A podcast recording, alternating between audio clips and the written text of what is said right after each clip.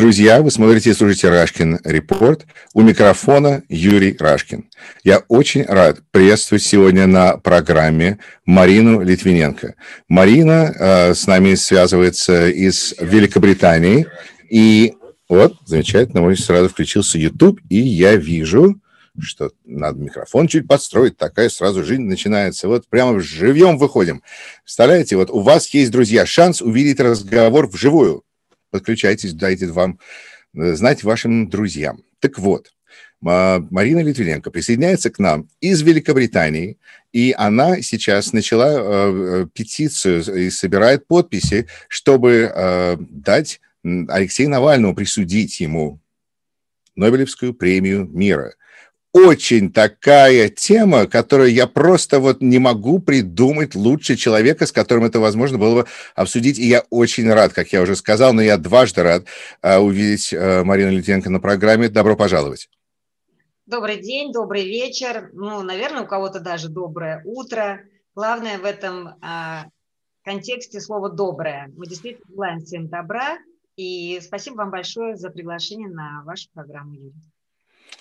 Ну что ж, давайте тогда э, начнем прямо с петиции, а потом посмотрим на остальные вещи, которые очень хотелось бы с вами обсудить, потому что ваша жизнь с этой петицией и с, Навальным просто таким э, невероятным э, способом связана, что, как я сказал, э, вы, собира... вы хотите при этом, чтобы, пяти... чтобы Нобелевскую премию присудили Борису Пономареву, и Алексею Навальному. Объясните, пожалуйста, почему вы считаете, что этим двум выдающимся людям и Борису Пономареву более бесспорно э, должна быть присуждена э, премия мира? Ну, я, во-первых, немножко вас поправлю. Позвольте мне Льву Пономареву. Прошу, Льву Пономареву, да. А, и тот, кто интересуется э, диссидентским движением, движением за права человека в России, то это имя широко известно. И Лев Пономарев уже давно занимается правозащитной деятельностью. И а, в той связке, которую мы предполагали, я говорю «мы», потому что это при поддержке а, фонда Александра Литвиненко и глава этого фонда Александр Гальдфарб. А, вот поэтому я говорю «мы». Я не про себя, что это «мы», а вот это я не одна в этой истории. И мы понимали, что вот эта преемственность поколений очень важна показать, что борьба за права человека, она существовала всегда и в Советском Союзе. И э, получается, что несмотря на то, что все надеялись, произойдут большие изменения после того, как перестал существовать Советский Союз, так называемая империя зла, мы вновь говорим о том, что права человека нарушаются, и чем дальше, тем больше – и в данном случае э, Алексей Навальный является одним из самых ярких представителей, потому что в моем понимании главное право человека – это информация. И та информация, которая не доходит до людей ни в России, ни в мире о том, что происходит сейчас э, в России, как в государстве, вот э, это главная задача. И эта преемственность поколения от Льва Пономарева до Алексея Навального – происходит на фоне преемственности поколения Владимира Путина до Советского Союза. И э, даже так интересно получилось, э, все пытались понять, ответит ли Владимир Путин на разоблачение, которое Алексей Навальный представил в своем фильме «Дворец президента», то он сегодня сказал о том, что как раз в очередной раз подтвердил, что развал Советского Союза – это была самая большая трагедия. И все то, что стало происходить после 1991 года, это было ужасное, гораздо страшнее и ужаснее, чем это было в Советском Союзе. Поэтому, когда мы говорили о том, что Лев Пономарев и Алексей Навальный оба достойны быть выдвинуты на присуждение Нобелевской премии мира, мы подразумевали эту преемственность. Но Лев Пономарев а, взял самоотвод, он отказался, и мы пошли, конечно, навстречу его пожеланию. Мы же не можем насильно заставлять человека быть а, номинированным на Нобелевскую премию мира, и поэтому сейчас мы говорим только об Алексее Навальном. Как много интересного я узнаю из нашего разговора. Конечно. Да, я думаю, что я подозреваю, что, к счастью, наверное, не я один, но тем не менее Льва Пономарева спутать с Борисом было неудобно. И вы считаете, что господин Навальный все-таки заслуживает э, такого выражения, такой поддержки. Э, вы его видите, когда сейчас говорят про Алексея Навального, говорят э, про каких-то миф, исторических личностей. Как, как вы видите его в этом ряду? С кем бы вы его сравнили? Или это абсолютно новый путь, которого мы никогда такого не видели? Я со своей точки зрения считаю, что те люди, которые номинируются на Нобелевскую премию мира, особенно именно Нобелевская премия мира, это люди, которые представляют либо движение, либо направление, то есть какое-то э, целое состояние.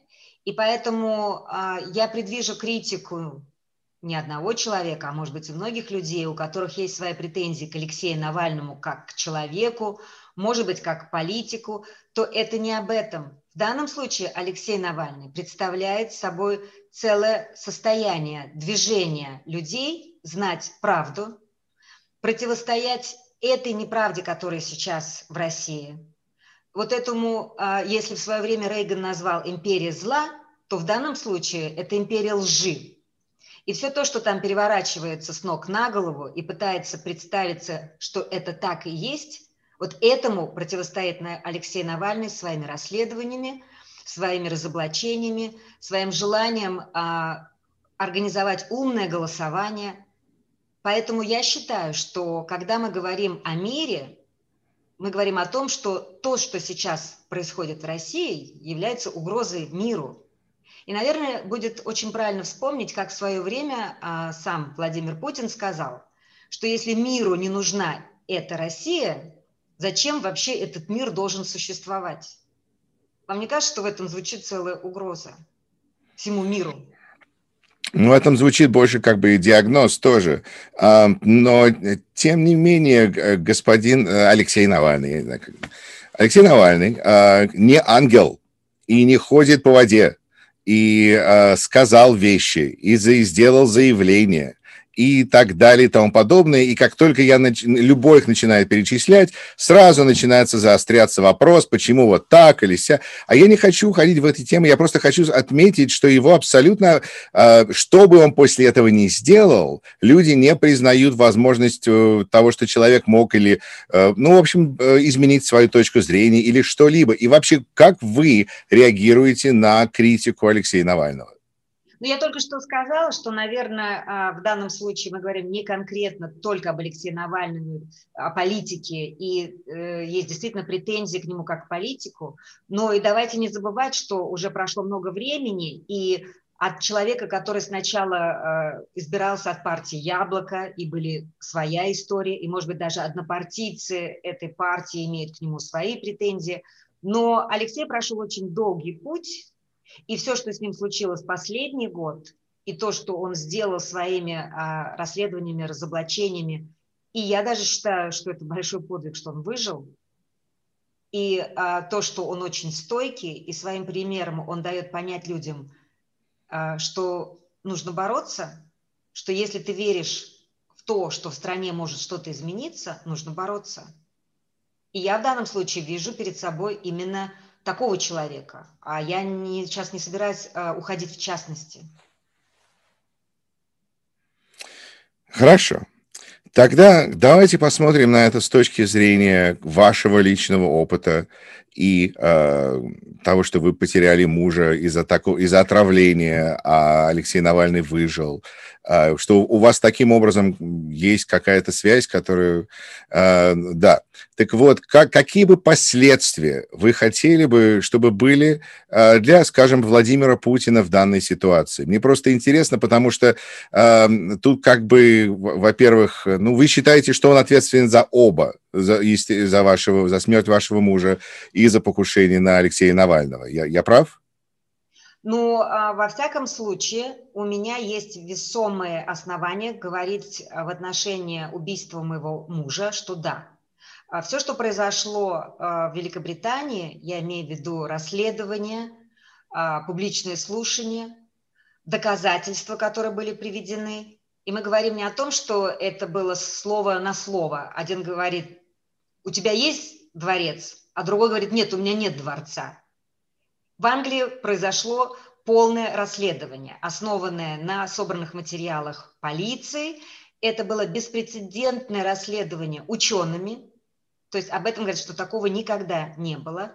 И те выводы, которые были сделаны в ходе публичных слушаний, я хочу напомнить, что суд не мог состояться, потому что подозреваемые непосредственные исполнители этого убийства в России, и это Андрей Луговой и Дмитрий Ковтун, которых Россия отказалась экстрадировать, и которых приглашали даже на эти заседания в качестве а, пожалуйста, заинтересованных лиц, они тоже отказались, они просто говорили о том, что вообще это все неправда, что нет никаких доказательств. Опять, только словами.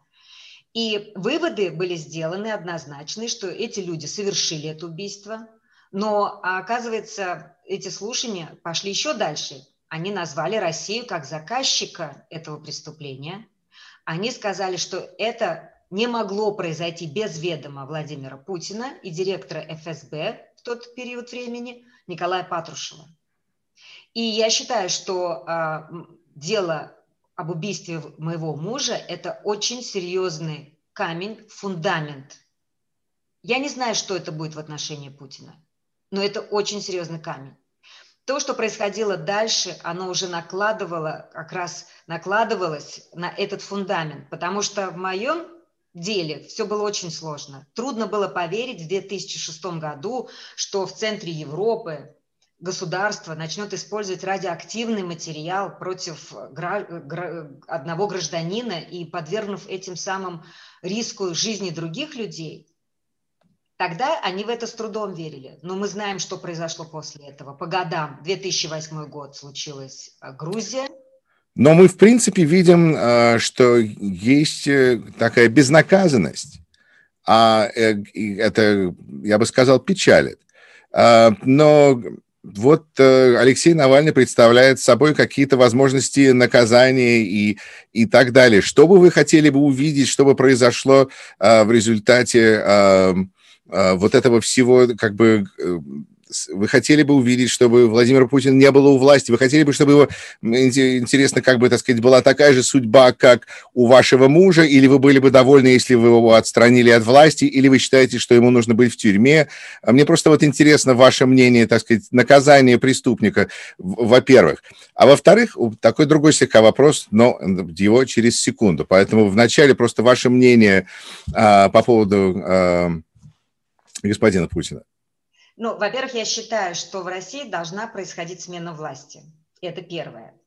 И говорить о том, хочу ли я сместить Путина, и при этом придет Путин-2 на следующие 20 лет, это не та история. Мы должны раз и навсегда понять, что в России должна быть сменяемость власти. Через 4 года, через 6 лет, как это принято будет в Конституции, но сменяемость власти должна быть. Человек не должен находиться больше двух сроков. Это понятно, потому что физически, психологически человек не в состоянии контролировать так долго и вести такую серьезную работу. Это вредно и для страны, и для самого человека. Как только человек перестает быть управлением страны, то уже дальше, опять же, по закону должно быть принято решение, нанес ли этот человек ущерб стране, совершил ли он преступление, и он должен ответить по закону. Мы говорим о том, что Россия должна стать правовым государством. И, наверное, очень многие это слышат в лозунгах Алексея Навального. Мы не говорим о том, что мы должны смести одну сторону другой, что мы должны э, отобрать и поделить. Нет, этого нет. Но самое главное, то, что должно произойти в России, то, что Россия должна стать правовым государством.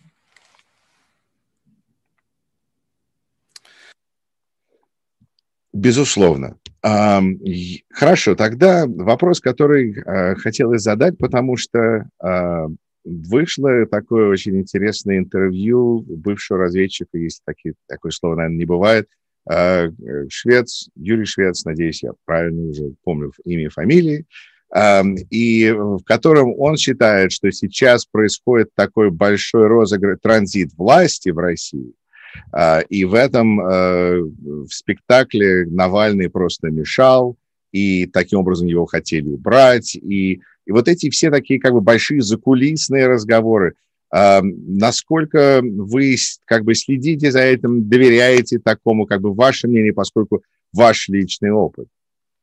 Ну, э, во-первых, я уважаю мнение э, каждого.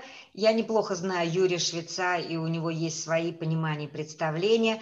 Ну, я могу сказать, что я не политолог, я не бывший сотрудник и э, даже не разведчик. У меня есть определенный здравый смысл и личный опыт. То, что э, происходит в России, оно действительно приходит к какому-то очень серьезному завершению, потому что так больше нельзя. И мне такое ощущение, что это устраивает все меньше и меньше людей, потому что э, наступает какая-то безысходность. А, каждое преступление, которое вы говорите, а, не понесло наказания, и поэтому возникло ощущение вседозволенности, наверное, это так и не так. Курочка по зернышку клюет. И то, как Путин был встречен с распахнутыми объятиями в 2000 году, когда э, Тони Блэр, бывший премьер-министр Великобритании, просто за ручку его ввел в этот э, клуб, в это приличное общество, и он был воспринят как молодой, не пьющий лидер э, э, страны под названием Россия. Как э, Джордж Буш сказал, что он посмотрел ему в глаза и увидел русскую душу, то, вы знаете, уже, по-моему, ни у кого такого желания нет не в, не в глаза смотреть, не за ручку браться, потому что где гарантия, что ты не запачкаешься новичком или еще что-то такое. И вы знаете, как в приличном обществе говорят, что есть вещи, которые вот ну, нельзя допускать. И вот эта репутация Путина становится все больше и больше э, токсичной. И это имеет отражение, конечно, и для России, и для людей, которые живут в России. Поэтому я думаю, что э, транзит власти, в какой форме он будет, он неизбежен. Но э, из-за того, что концентрация недовольства происходит, мне кажется, сейчас в геометрической прогрессии, то то, что хотелось бы увидеть правовой смены власти или как в форме выбора, то вот может произойти что-то другое. И к власти могут прийти а, даже более реакционные люди, но которые в данном случае будут удовлетворять вот какие-то надежды масс, которые считают, что нужно быть строже, что нужно быть активнее. Не знаю, то есть во всяком случае э, изменения точно произойдут. Хорошо, давайте тогда э, измерим это как бы другим э, способом. Как вы считаете, вы видите Россию такой страной, в которую вы бы могли вернуться э, когда-либо и когда. И, возможно ли, есть, если у власти Алексей Навальный, вы думаете, вы бы э, стали, сказать, переехали обратно? Ну, э, во-первых, так получилось, что когда я уезжала из России, я не попрощалась. То есть я не уезжала, вот как люди уезжали в эмиграцию в 70-е годы, вообще думая о том, что никогда, они никогда не смогут увидеть своих близких, которые оставались. Да, вы понимаете, о чем я говорю. Да, да. Я, не, я не была э, как бы на позиции э, другой миграции. Я просто уехала и не вернулась. И вот можно сказать, что эти 20 лет я все время жду того момента, когда я, наверное, смогу вернуться. А, до 2006 года это было невозможно, потому что у меня был статус политического беженца в связи с Сашей. После его убийства я вообще даже не могла подумать о том, как я, я поеду в Россию, потому что а, я не приняла позицию молчаливой жертвы. То есть я не замолчала и не согласилась с тем, что моего мужа убили, и теперь у меня единственная дорога только вернуться в Россию с покаянной головой. Нет. То есть я выбрала а, другую позицию, что я хотела узнать, кто убил моего мужа. И поэтому это заняло достаточно длительное время, и только через 10 лет, когда начались публичные слушания, я посчитала, что я все сделала, что я смогла. Но а, опять, пока я собиралась выехать э, в Россию, уже думая о том, я сохранила российское гражданство, я от него не отказалась, потому что, наверное, это важно понять, что даже когда эту страну, нашу страну возглавляют э, люди, с которыми ты не согласен, это не значит, что это не твоя родина. Государство и твоя родина – это разные вещи.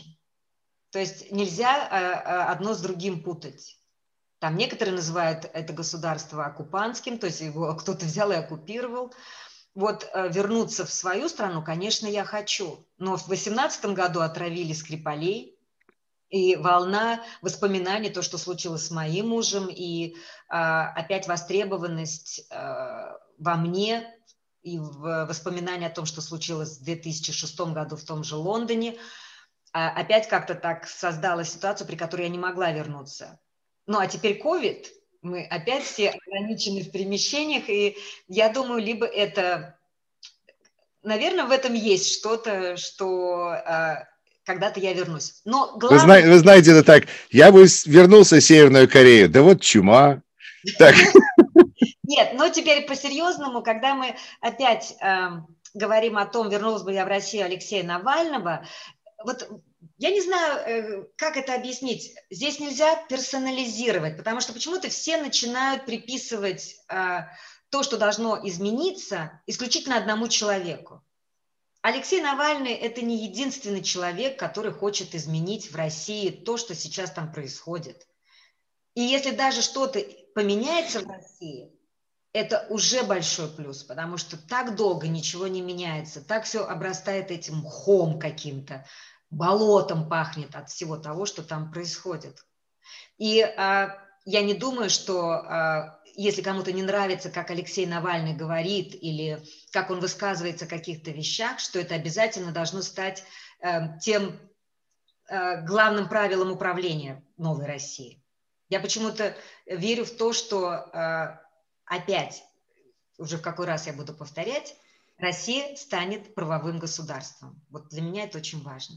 Ну, вы знаете, Дональд Трамп повторял, что он станет президентом так долго, что он им стал. Так что в этом есть какая-то, в этом есть глубокий смысл. Хорошо, перед тем, как мы закончим наш разговор, во-первых, надо узнать, как люди могут вам помочь, как они могут подписать петицию, если они хотят, поэтому... А потом просто хотелось бы узнать ваше мнение о том, что сейчас происходит а, в России в смысле протестов, а, то, что мы видели на днях, то, что, возможно, будет происходить, кто знает, и роль, которую, кстати, в этом могла бы сыграть Нобелевская премия Навальному. Значит, э, с чего мы сейчас начнем говорить? Как хотите. Сразу про протесты, потому что как только вы упомянули протесты, естественно, у меня это в первую очередь. Давайте мы вот чуть-чуть поменяем. Мы сначала проговорим про протесты, а закончим мы э, как раз... Информацией. Да. Замечательно. Нет, абсолютно, да, конечно. Вы понимаете, а, а, это очень интересно, потому что я сама участвовала в протестах, но, естественно, они были абсолютно мирные, и проходящие протесты в Европе я считаю не менее важными. Очень долго бытовало, бытовало такое мнение о том, что а, Путин законно избранный президент. Раз его избирают, ну, значит, народу это нужно – и это как раз был один из основных вопросов, по которому приходилось вступать в дискуссии в Европе, в Англии, я думаю, поменьше, но в Европе это точно. И то, что люди вышли в европейских городах с этими протестами, с этими замечательными креативными а, инсталляциями Путина, обвешенного ёршиками для туалета, с баночками, написанными «Новичок», с кучами долларов э, вместо короны. То есть это э, люди видели, и не только те, которые пришли на эти протесты, а которые просто проходили мимо. И то, что было очень много информации и в телевизионных каналах, и в газетах, это говорит о том, что градус повышается, и понимание того, что на самом деле происходит в России, все больше и больше – я видела канал Евроньюз, и все протесты, которые происходили в России, сопровождались исторические волнения в России против Путина. То есть они вот просто считались как вот что-то необыкновенное. Хотя мы видели, что в России на официальных каналах говорилось о том, что это вообще так мало людей вышло, и по сравнению с тем, сколько людей голосует за Путина, это имеет вообще никакой роли, вот эти вот выступления. Но то, что мы видели с экранов а, независимых каналов, о том, как люди выходили на эти протесты, что они говорили, как они противостояли, а, возрастной ценз, как много молодых людей вышли. Я бы даже отметила то, что города центральной России, которые были всегда очень инертные, они практически никогда не выходили на протесты. В этот раз они были на этих протестах. И даже если мы скажем, что вышло всего 100 человек, то из этих 100 90 вышли первый раз. Это говорит о большой активности и о гражданской позиции. И я бы сказала, что Юлия Навальная, супруга Алексея Навального, удивительная женщина, которая приходится сейчас переносить очень, очень тяжелое время, начиная с того, когда Алексея отравили, что он чудом выжил. А, потом мы выясняем из расследования, которое провели Беллинкет, что а, она была сама практически отравлена, когда почувствовала себя плохо в течение летнего отдыха. Я могу только а, посочувствовать и поддержать ее. И при этом она сказала, люди, главное, не бойтесь. Потому что страх, он а, съедает все. И то, что люди вышли на улицы, они действительно не боялись. И это, и это как раз новое то, что мы увидели. Я не буду предсказывать, будет ли эти протесты постоянными, станет ли это так же, как мы знаем, проходило в Хабаровске. Люди выходили каждое воскресенье, там, потом каждый день. Я не знаю, будет это или нет, но то, что случилось э, в субботу, это очень важно, потому что государство, которое предприняло такие меры, сначала они не посадили самолет Навального в тот аэропорт, в котором его встречали потом они его арестовывают, потом они запустили массу информации по дискредитации о том, что вообще это ужасный человек, и люди все равно вышли. Ничего не помогает, потому что мы живем совершенно в другое время. А доступ к информации гораздо больше. И люди сами уже начинают разбираться, во что им верить, во что нет. И в данном случае как раз э, выдвижение э, Алексея Навального а, с нашей стороны на премию, а, Нобелевскую премию мира, это как раз, как мы говорим о том, что это в поддержку России. В первую очередь то, что это привлечь внимание к тому, что происходит в России, и что ценой собственной жизни Алексей Навальный пытается привлечь внимание людей и собой показать, что не надо бояться, и что можно изменить, и действительно жить э, в счастливой России будущего.